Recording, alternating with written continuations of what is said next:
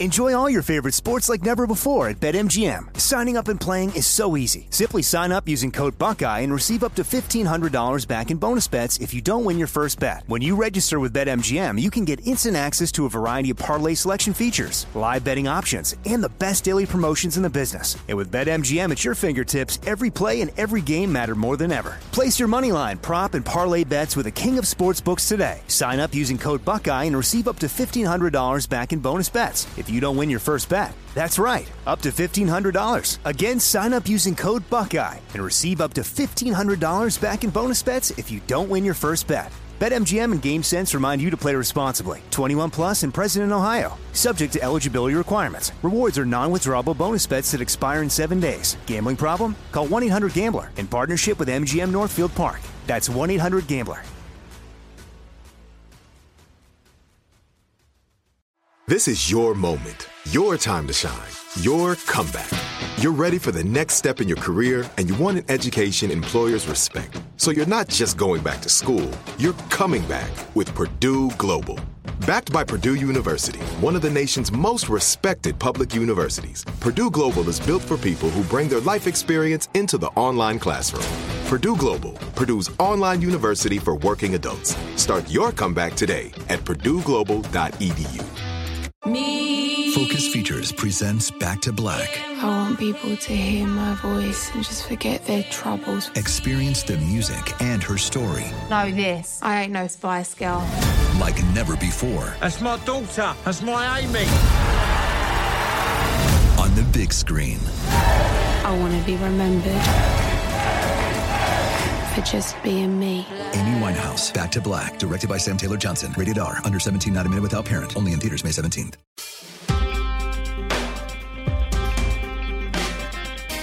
Ah! Welcome to It Could Happen Here, a show about things falling apart and also putting things back together. Today, we have an episode about, well, it's th- this is this is kind of a big one, folks. So everyone who listens to the show regularly will know that there have been a rash of attacks by the far right on drag queen story hours and kind of similar events to that, events that are L G B T-friendly events that also involve children have been regularly attacked all over the United States. Uh, at the same time, there have been escalating attacks by right-wingers, often the very same people, on uh, reproductive health care, resources, clinics, that sort of thing. Um This is happening all over the country, but one place where things have been particularly aggressive as of late is in New York, um, New York City. And today we're going to be speaking with uh, a couple of different people who live in New York who have been present at some of these actions and who want to talk about what's been going on with the far right and the attempts to defend these people in these organizations from uh, from right-wing aggression. So I want to introduce uh, Talia. Uh, now, Talia, you are known to our audience. You've been on this show and some of our other shows a couple of times in the past. Uh, welcome to the show. Thanks for having me. And hello to everyone who still remembers what I sound like. And do you want to you want to drop your, uh, your your Twitter and stuff up at the top here, too? Because you do a lot of on the ground reporting at different times in, in the city on, sure. on events. Uh, it's pretty simple. It's Talia O T G, as in mm-hmm. on the ground. Um, mm-hmm. And yeah, that's where I do my uh, reporting on events, uh, analysis, all that dumb shit. And then uh, our other guests are two New Yorkers, sorry, New, New York people, um, who are both anti-fascist activists who have been present in the streets for a number of these recent events. Uh, I'd like to introduce uh, Tom and Barry. Do we want to go around and, and do pronouns real quick here? Um, I'm I'm he, him. Yeah, sure. I'm uh, she or they. Uh, this is Tom. I'm he, him. And I'm she, her. Awesome. All right. Well, that is uh, so I, I guess I'd like to kind of start and and hand it over to, to Talia if she wants to give kind of an overview of how all of this has has has gone down. But basically, we've seen I mean, the thing that surprised me most in the coverage that I have watched from a distance is how aggressive and large some of the right wing uh, presence has been at like um, reproductive health clinics in, in New York City. I was kind of surprised to see that in New York. Yeah, so there's a group in New York called N Y C for Abortion Rights, and they host once monthly clinic defenses at the Planned Parenthood on Bleecker in Lower Manhattan. Um, and they do that because there is a church nearby, the um, Basilica of Old Saint Pat's, that hosts a, a, a coalition of anti-abortion uh, religious zealot groups. They Um, organize these large, they're usually processions to the Planned Parenthood where they pray outside, they throw holy water on the building, they attempt to hand out um, propaganda and literature and intimidate people who are coming into the clinic for necessary um, health services. Um, and these same individuals have been seen attending anti-vax rallies. The, the man who leads the procession to the Planned Parenthood, Um, his name is Christopher Muncinski. He's also known as Fidelis, and he has invaded clinics in White Plains, New York, in I think um, East Hempstead. Um, he has been trying to revive Red Rose Rescue, which um, people who are familiar with the fight for reproductive rights are probably aware that that is the primary group that invades clinics and tries to harass patients, um, threatens uh, doctors and care workers, and all all sorts of things. The the main people who lead Red Rose are either in jail or uh, have died, thankfully. Um, and he's trying to revive that here in New York. Um, and he has attended um, rallies organized by far-right conspiracists, anti-vax conspiracists, um, and it's like, you know, he he went to D C for um, the March for Life, and then he stuck around for the, um, the My Body, My Choice anti-vax rally. It was it's it's very it's it's very contradictory, but we see these same people because they're aligning on um, conservatism, on Christo fascism, and we're we're seeing them pop up um, in shared spaces pretty frequently in New York in ways that I think are more transparent or like more easy to clock here, even if there is like a larger density of them that do mobilize to these specific things like clinic harassments. Yeah, that's um, that's a really interesting point. And that's also what we've seen a lot in the Pacific Northwest. Um, you know, we just had uh, an attempted rally at a, a drag queen story hour in Eugene, and it was a lot of the same old crowd who used to rally in Portland before they got scared off of Portland.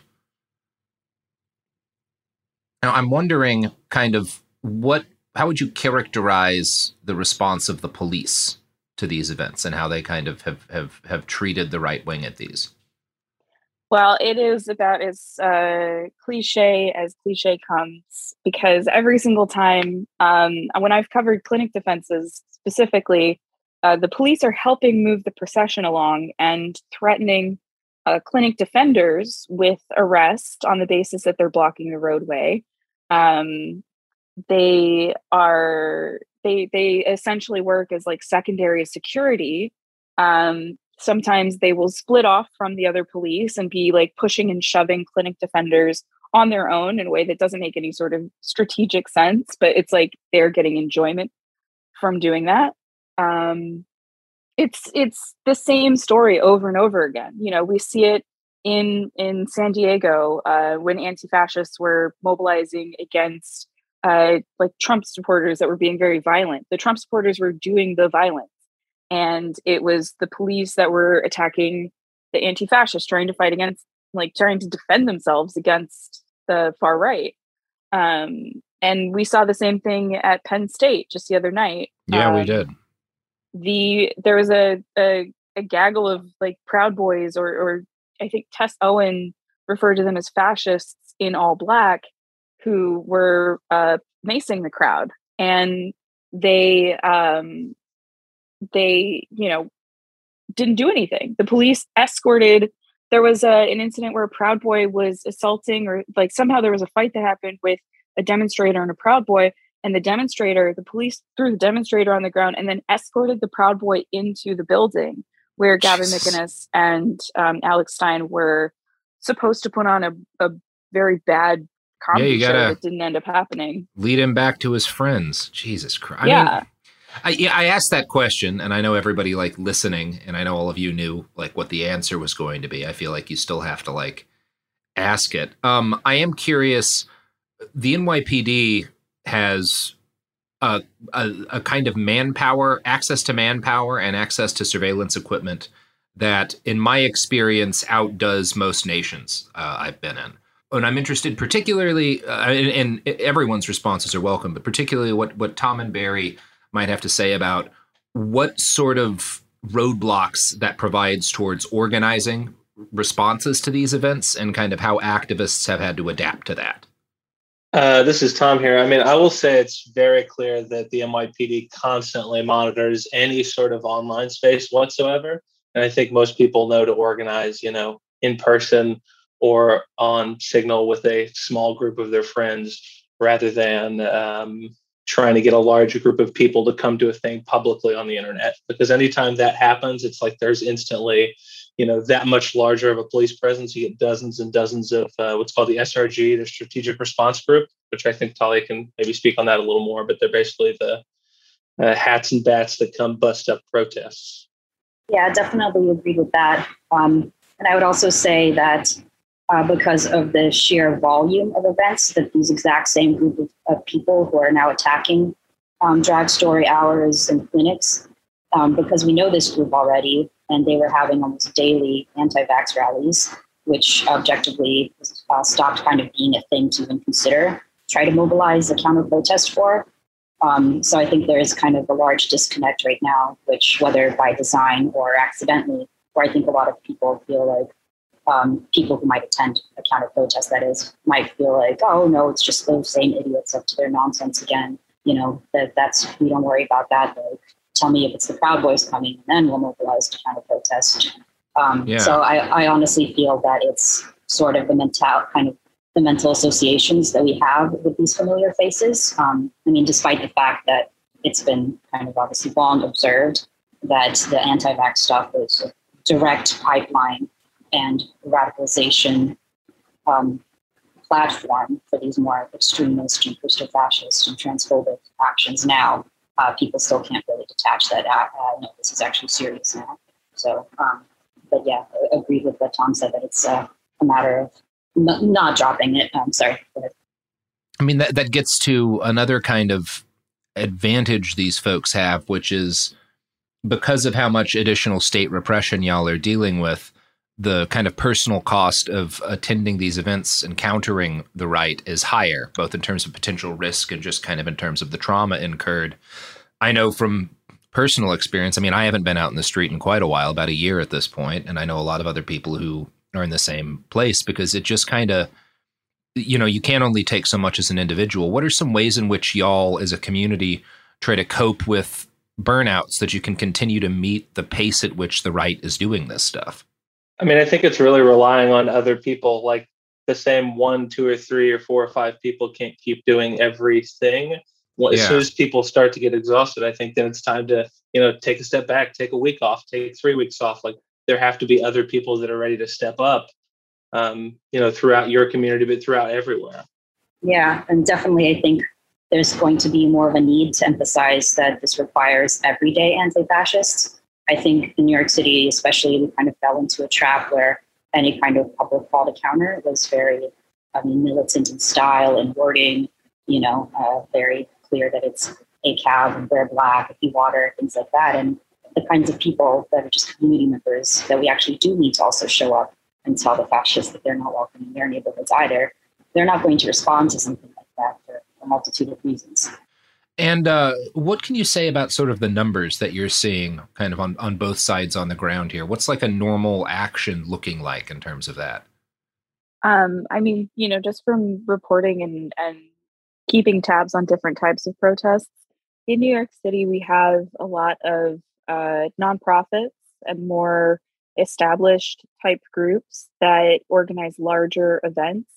Um, and those are typically just marches for visibility and awareness. Um, and when it comes to a counter or some sort of direct action, like mutual aid, for example, um, we see much smaller numbers, but those numbers that I mean, that I see at least, is that these are people who've built community and um, communicate together, as opposed to seeing a flyer and showing up just for that one day. These are people who consistently are engaging with one another and with that space.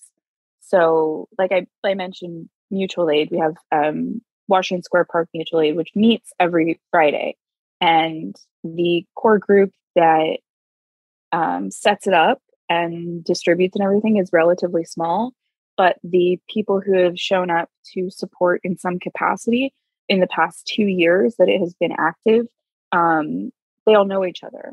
And that doesn't mean that, you know, they're like necessarily like going to birthday parties together or, um, you know, uh, donating kidneys to one another or something like that. It's not, not necessarily like best friend groups, but it's people who have built a sort of neighborhood in this ideology and in this space, in this time. I would also say like these particular events have kind of brought in like a different group of people. It's not like the same crews of people that were doing other things, because there's more kind of liberal people getting involved that are like coming to these drag string court, drag queen story hour, like defenses to, you know, be joyful and hold up signs and sing and like welcome people into the library. So that's also made it more easy to keep these going, because we've kind of got a larger revolving door of people rather than, you know, smaller groups. Yeah, that makes sense, as like, particularly as a way to not burn people out, you know?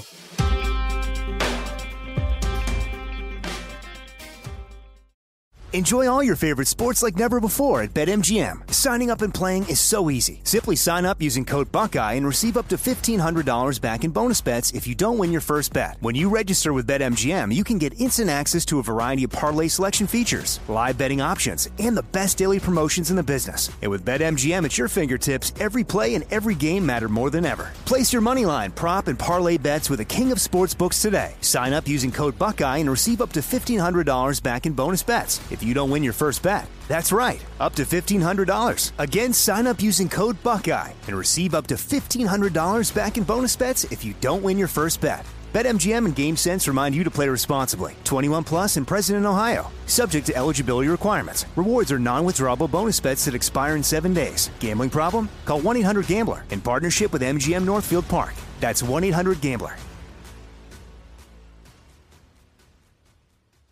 Me. Focus Features presents Back to Black. I want people to hear my voice and just forget their troubles. Experience the music and her story. Know this, I ain't no Spice Girl. Like never before. That's my daughter, that's my Amy. On the big screen. I want to be remembered for just being me. Amy Winehouse, Back to Black, directed by Sam Taylor Johnson. Rated R, under seventeen, not admitted without parent. Only in theaters May seventeenth. Become a part of the fast-growing health and wellness industry with an education from Trinity School of Natural Health. Trinity graduates can empower their communities through natural health principles and techniques, whether they go into practice to guide others toward their wellness goals or open a store to sell their favorite health products. Trinity grads are equipped to change lives.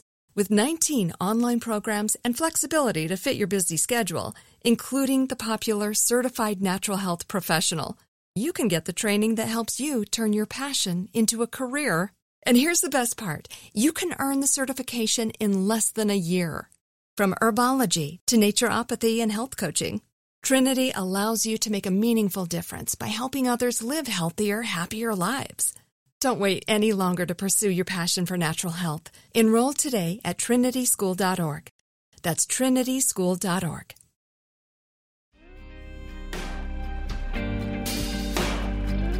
I'm curious as to what have you seen as far, like, one of the major tactics anti-fascists always use is identification um, and exposing people who are t- attending these events, rallying with fascist organizations. Have you noticed a difference on how well this works for the people who are showing up to protest at, like, drag queen story hour events versus um, the people showing up at, at reproductive health care clinics, at Planned Parenthoods and such? Because it kind of strikes me that one of those is more mainstream maybe than the other, although perhaps I'm being kind of optimistic in that. But I'm wondering, does that uh, uh, does it appear to be more effective against kind of at, at one kind of rally than it is in another kind, if that makes any sense? So a lot of the people who are engaging in the clinic harassments are known among their networks. And yeah. because their goal is to present a sort of legitimizing face for opposing abortion, um, they don't typically show up to things that are a little bit more volatile. But we have seen that with, so it as it happens that this the the people who are harassing Drag Story Hour for the most part have been a part of one specific core group of people that I've been monitoring and reporting on for the past year. So I know all of their names, which has pigeonholed them into what they can and can't do. We had, um, there's there's this far-right propagandist, Oren Levy. His brother was at a, uh, he was trying to harass a Drag Story Hour at the Andrew Heiskell Library for the Blind. And Jesus. That was an event put on for neurodivergent children. And he was attempting to harass that. He ended up pepper spraying two people. And because he is known, his name is out there, his face is known, and he is identifiable across all social media networks, it was very easy for those people to be able to file complaints against him. That's good. Um, yeah. And another thing, too, is that because this one group does all of these harassments together, they started out doing anti-vax stuff where they were going and harassing a restaurant called Dame in, um, I think it's in the Village or yeah, it's in the Village. They were harassing that restaurant for a while. And then they started harassing the health commissioner's house and then Gracie Mansion, which is where Eric Adams lives. And they were all doing these things together. So their network was very easy to monitor and trace. Um, and so when they started harassing Drag Story Hour, which was undeniably, they were doing that as a result of far-right propaganda that was being pushed into all of their social media spaces, trying to convince them that Drag Story Hour is, you know, the Satan incarnate. Um, they start showing up and trying to harass those, and immediately they're known. They tried to harass, um, they tried to disrupt um, A O C at a listening event that she was doing in Queens. Immediately they were known. It was like, I saw the footage and I was like, that's Robert White. That's, you know, Cliff Lee, that's Ronan Levy. And it's doing that because they're known, because it's clear that it's one group that's showing up and doing this, trying to trying to follow the lead on what is the trending outrage on the far right that week. It limits the number of people who are interested in joining them because it they rely on making it seem like they are just neighbors and constituents who aren't happy with X Y Z. And it's like, no, you're a coordinated group of harassers. Yeah. We we know who you are. So that mask being off definitely, I think, has helped to reduce the willingness to grow in those uh, harassments. But I can't necessarily speak to the future on what would hold or like what other people have been inspired by them, because we have seen neo-Nazis show up in other states to protest Drag Story Hour the same way that these this little, you know, band of harassers has been harassing Story Hours. Yeah. Um, yeah, sorry, just a direct response to that. Please, um, yeah. That I definitely agree um, that, yeah, we've been monitoring the movement of uh, the main actors in the anti-vax movement for a while, but I did want to say that it is occasionally other groups, but that they all have the same thing in common, and that they um, attach to the kind of hot topic issue that they see happening in other cities and states. So we did have actually like a very, like absurdly Christo-fascist group, um, uh, T F P, I believe that it was called, who, um, you know, had publicly announced a, a rally to harass a story hour initially. This group mm-hmm. latched onto that. Um, but all of it is kind of following national trends um, because they were initially trying to make see R T in schools be the thing. Um, yeah. And that was a, a multitude of different groups that were trying, and you know, they're looking for something that sticks, and they're looking for something that passerby will, um, any given passerby walking by will see their side of if they hear it. Um, but their lack of success, though, is because of their, you know, violence and uh, not especially convincing and very QAnon-sounding antics, to where it is clear that um, they are not actually there protesting what they even claim themselves they're protesting. Um, you know, they're, they're losing sympathy because eventually their signs started being about Antifa instead of about that should be protecting the children and stuff. Um, so their own messaging is uh, kind of probably also at fault there. But um, this issue is still always going to be at risk for attracting different neo-Nazi groups. Um, I mean, we see in Orlando now there's a whole coalition of Nazis who are joining together to attack Story Hour. Um, we've actually seen some of that in New York, although it was just coincidence that this one crazy anti-vaxxer group um, was showing up to attack Story Hour the same day that uh, perhaps other groups were. Um, I don't want to say too much about that at the moment because I think Tom had something. Yeah, I was just going to say, I mean, about the you know neo-Nazis and other areas coming and uh, protesting these drag queen story hours. I mean, at the first bigger one we did was at Elmhurst Library. There were uh, not only somebody who was at a neo-Nazi rally in front of Trump Tower once, we had a January sixth insurrectionist. And I think uh, Talia can probably speak to those two characters a little more. But then um, there were some other, um, there was another drag queen story hour where someone from G D L showed up. Uh, and I'm sure you're familiar with G D L, Robert, right? Yes, yes. Yeah, the Goyim Defense League. These guys yeah. drive around in the hate bus flying the swastika. They're, yeah, I mean, you just said swastika, but in case people are not aware of what Goyim means, it, what you need to know is the Goyim Defense League are hardcore Nazis. Yeah, like they are legitimate, straight-up neo-Nazis. They fly yeah. the swastika. They go harass Jewish neighborhoods. Yeah. Um, so Cap- capital N was yeah, yeah, capital N Nazi.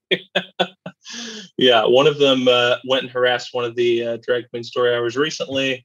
Uh, then he uh, ran off and said he was going to get his friends and didn't show up with anyone else, from what Aww. I heard. Then, uh, speaking of neo Nazis, you probably know.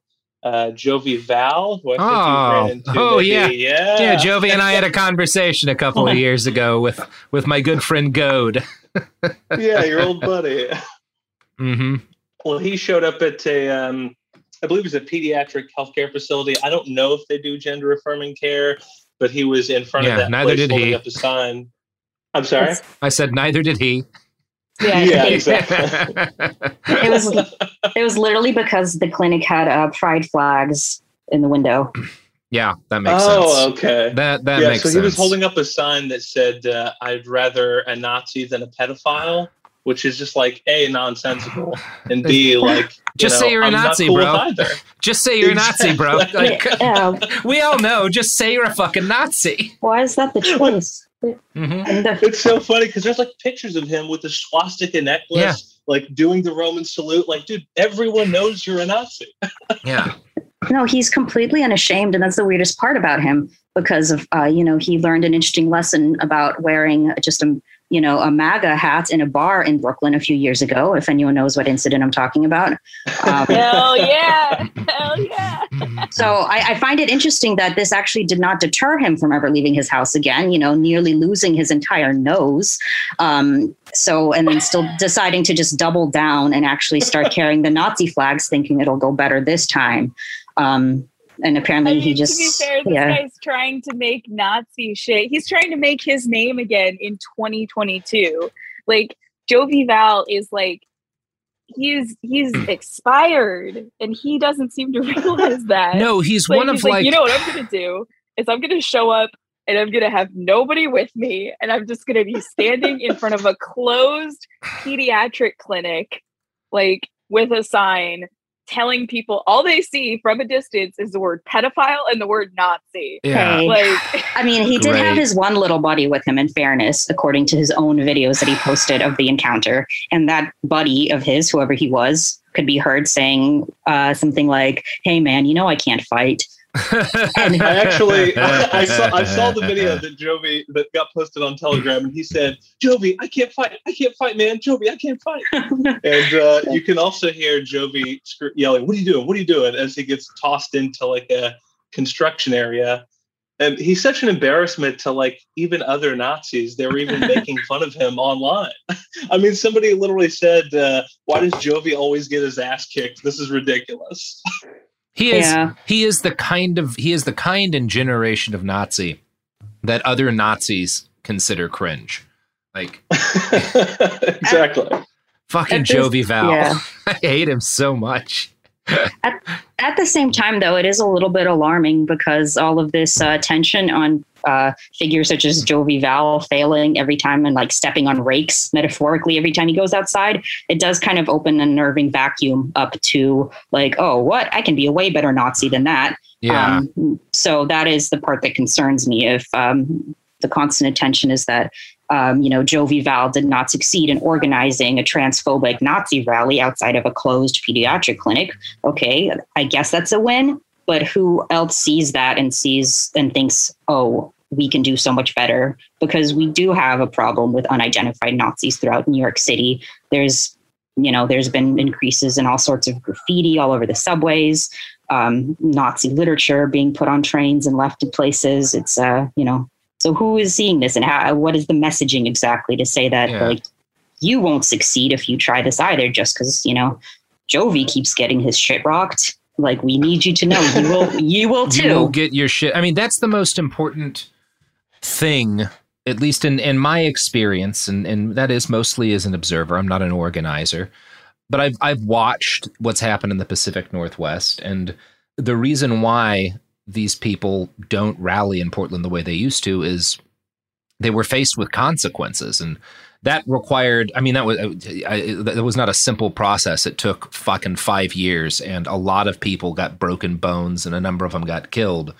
But like that is that is the thing. People like these people's lives have to be cratered, and one of the things that is a real problem is that.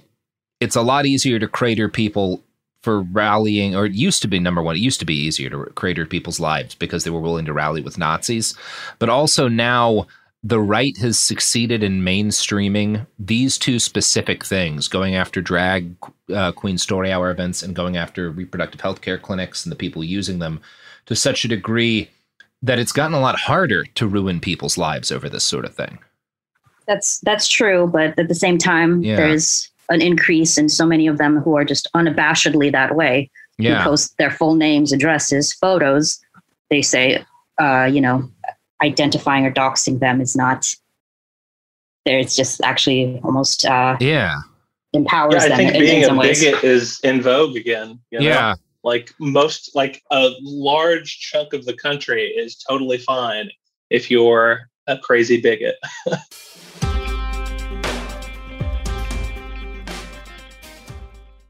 Enjoy all your favorite sports like never before at BetMGM. Signing up and playing is so easy. Simply sign up using code Buckeye and receive up to fifteen hundred dollars back in bonus bets if you don't win your first bet. When you register with BetMGM, you can get instant access to a variety of parlay selection features, live betting options, and the best daily promotions in the business. And with BetMGM at your fingertips, every play and every game matter more than ever. Place your moneyline, prop, and parlay bets with the king of sportsbooks today. Sign up using code Buckeye and receive up to fifteen hundred dollars back in bonus bets. If you don't win your first bet, that's right, up to fifteen hundred dollars. Again, sign up using code Buckeye and receive up to fifteen hundred dollars back in bonus bets if you don't win your first bet. BetMGM and GameSense remind you to play responsibly. twenty-one plus and present in Ohio, subject to eligibility requirements. Rewards are non-withdrawable bonus bets that expire in seven days. Gambling problem? Call one eight hundred gambler in partnership with M G M Northfield Park. That's one eight hundred gambler.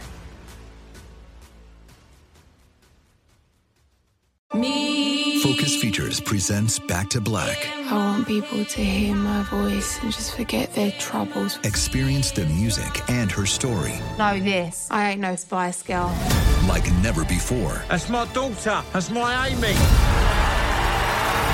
On the big screen. I want to be remembered.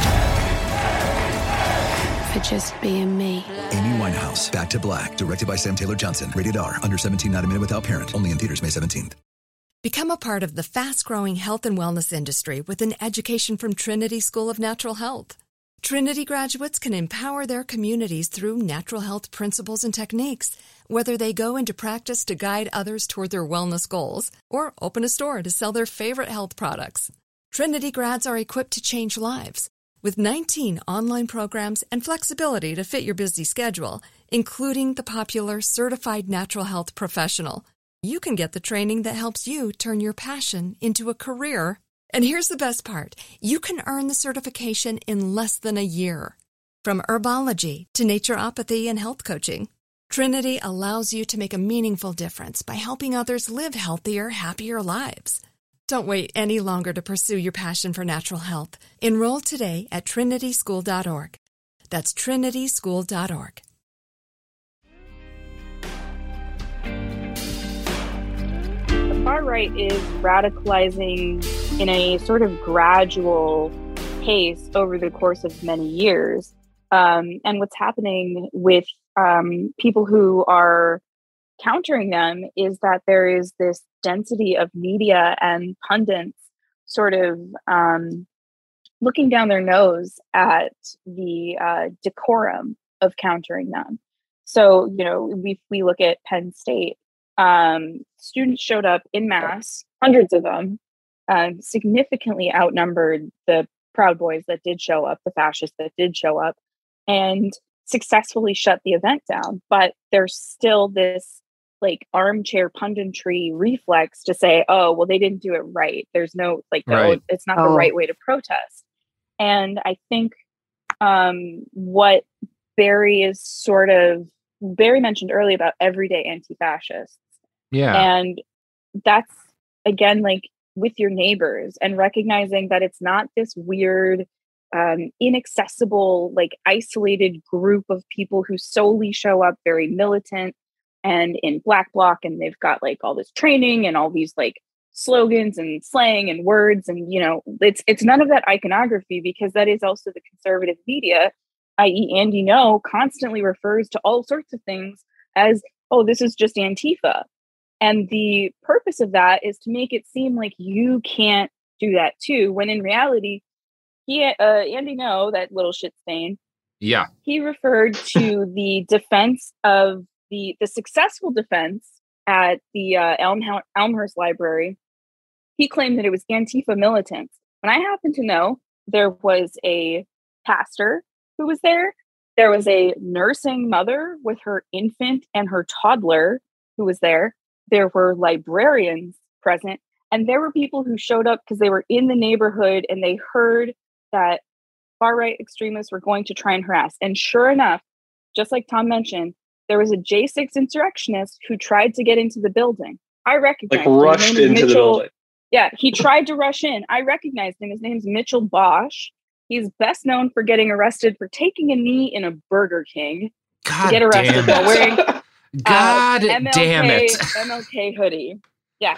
This guy tried to rush in, and I don't know how it happened, but all of a sudden my arm was hooked into his arm, twisting his upper body slightly, so he didn't have a good he didn't have good leverage to try and burst into the building, where I knew that if he got in, he would refuse to leave until he was physically removed by police.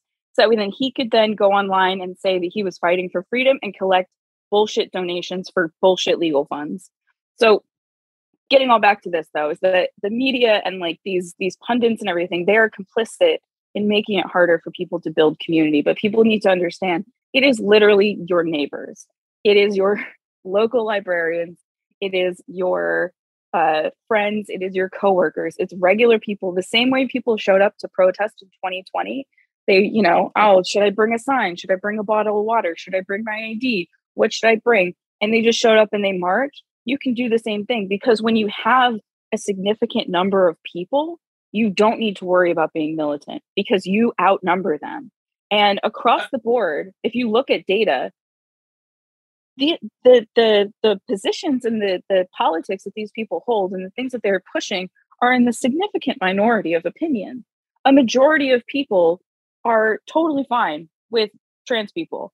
They're totally fine with drags, story hour. Like, it's not a thing, but people aren't showing up to remind them that their opinion is the minority and well, that they are outnumbered. Yeah.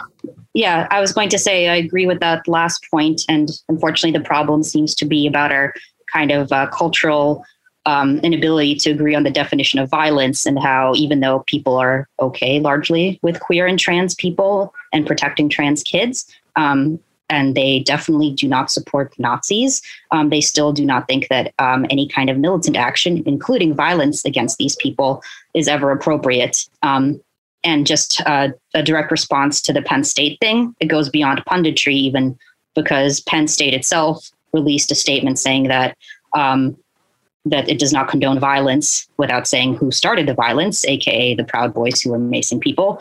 Um, they said that uh, just because you don't agree with a speaker and their right to free speech, aka um, hateful tour of Gavin McInnes and the Proud Boys, um, that there is no excuse for violence. So they denounced the content of the message as well as the response to the message. So we're kind of in this limbo where um, people who have the voice to send these messages are still playing the meat at the dinner table, both sides. Surely we can come to a peaceful resolution, and then blaming the side that actually is militantly opposed to it.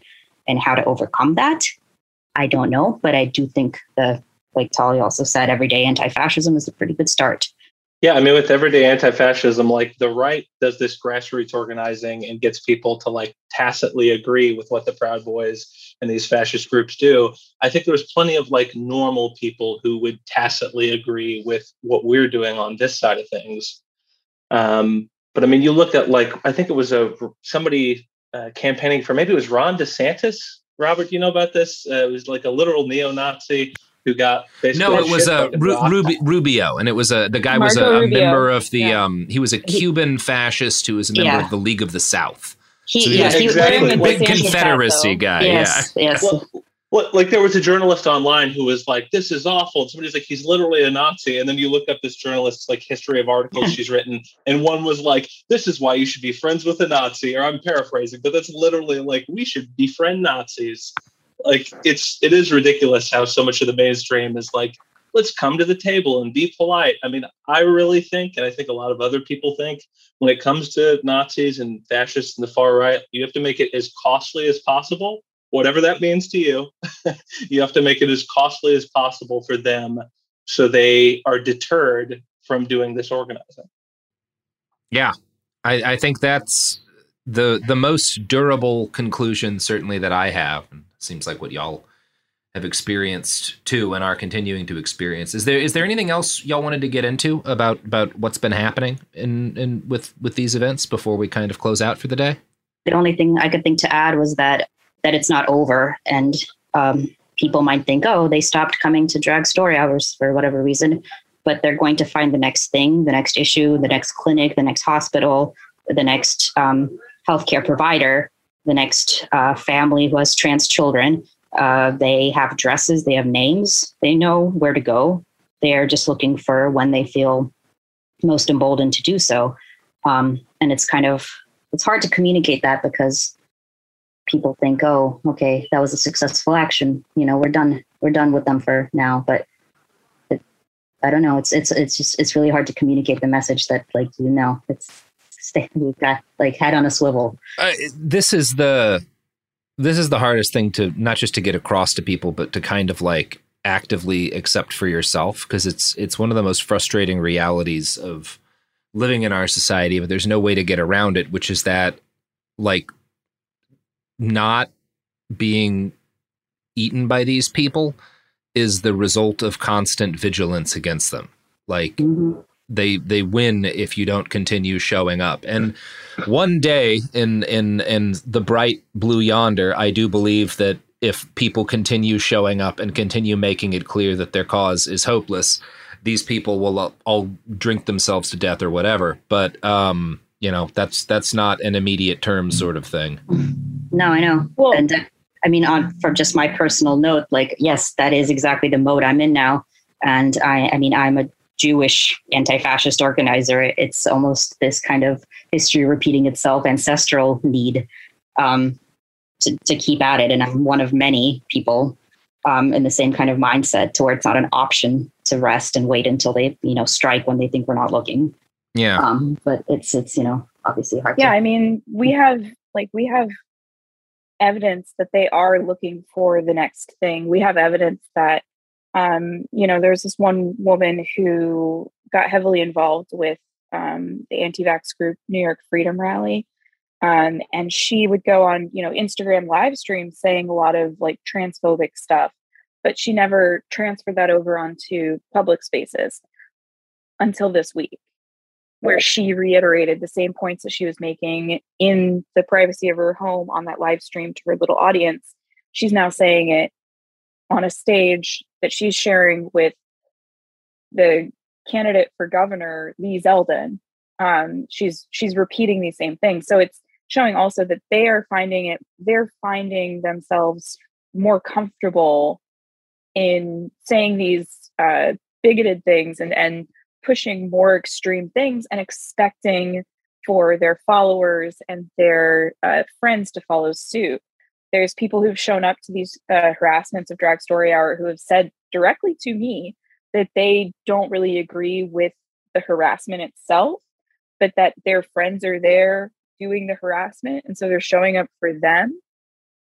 And that's a very quick road to they're going to decide to care about this very deeply and go very hard about it. But what has worked is when people show up and make it not happy and not good for them, when their footage is ruined, when their sound bites are fucked up, when they are blocked from doing the thing that they are trying to do to generate mm-hmm. that content, to feed that like bigoted beast. When people show up, when those events keep happening, that's a big thing, is that like the venues that host these events need to not cancel them. Yeah. Because when those venues cancel, it tells the bigots that they are winning. And yeah. what needs to happen is the venues feeling brave to put out calls for community support the same way that happened in Eugene. Because when that venue put out that ask, they got hundreds of people mm-hmm. and they outnumbered the bigots ten to one. I was just going to say, I was, I'm very heartened by like how supportive the uh, people in the neighborhoods and libraries have been, whether they're allowed to officially support anything or not. It's been, uh, you know, nice to know that people are happy we're there. And also, I would really love to see a meme of Jovi Val stepping on a rake now that you have that image in my head. Yeah. um, was there anything else we wanted to get to? Uh, self-defense is community offen- defense. Yep. And um, if people are interested, um, people in New York created something called I FAK Fund, uh, where you donate funds and then people who want to receive individual first aid kits um, can request one and receive one for free. Um, and it was created in honor of a anti-fascist badass named Torch, um, who is always presente. Um, but yeah, if if people wanted to check that out, it's uh, the Twitter account is just at I FAK Fund, I F A K Fund. Um, if they want to donate, I think it's uh, Cash App is I FAK Fund. I think, you know, someone else could look it up to, to check, to confirm. Yeah, it's dollar but, sign I FAK Fund. Oh, I'm sorry. Dollar sign I FAK Fund. Thank you. At dollar uh, sign whatever. Yeah. Um, and, you know, it it's just a matter of like knowing that we keep us safe in every sense of the word. Yeah. And I think that's a, that's a perfect note to end on. Thank you all for your time. Thank you for continuing to be out there in the streets. Um, and everybody else, uh, get out there and make a fascist stay worse. It Could Happen Here is a production of Cool Zone Media. For more podcasts from Cool Zone Media, visit our website, cool zone media dot com, or check us out on the iHeartRadio app, Apple Podcasts, or wherever you listen to podcasts. You can find sources for It Could Happen Here updated monthly at cool zone media dot com slash sources. Thanks for listening. Become a part of the fast-growing health and wellness industry with an education from Trinity School of Natural Health. Trinity graduates can empower their communities through natural health principles and techniques, whether they go into practice to guide others toward their wellness goals or open a store to sell their favorite health products. Trinity grads are equipped to change lives. With nineteen online programs and flexibility to fit your busy schedule, including the popular Certified Natural Health Professional, you can get the training that helps you turn your passion into a career. And here's the best part. You can earn the certification in less than a year. From herbology to naturopathy and health coaching, Trinity allows you to make a meaningful difference by helping others live healthier, happier lives. Don't wait any longer to pursue your passion for natural health. Enroll today at trinity school dot org. That's trinity school dot org. Xfinity has free premium networks for everyone this month, no matter what kind of entertainment you love. Addicted to true crime? Catch killer cases and more spine-tingling shows on A and E Crime Central. Crave adventure? Explore Asian action movies on Hayah. Searching for something extreme? Check out skating, snowboarding, and more on Fuel T V Plus, the global home of action sports. And find crowd-pleasing bops on iHeartRadio's Hit Nation playlist. There's new free shows and movies to love every week. Say free this week in your Xfinity voice remote. This is Malcolm Gladwell from Revisionist History. eBay Motors is here for the ride. With some elbow grease, fresh installs, and a whole lot of love, you transformed one hundred thousand miles and a body full of rust into a drive that's all your own. Brake kits, L E D headlights, whatever you need, eBay Motors has it. And with eBay Guaranteed Fit, it's guaranteed to fit your ride the first time, every time, or your money back. Plus, at these prices, you're burning rubber, not cash. Keep your ride or die alive at ebay motors dot com. Eligible items only. Exclusions apply.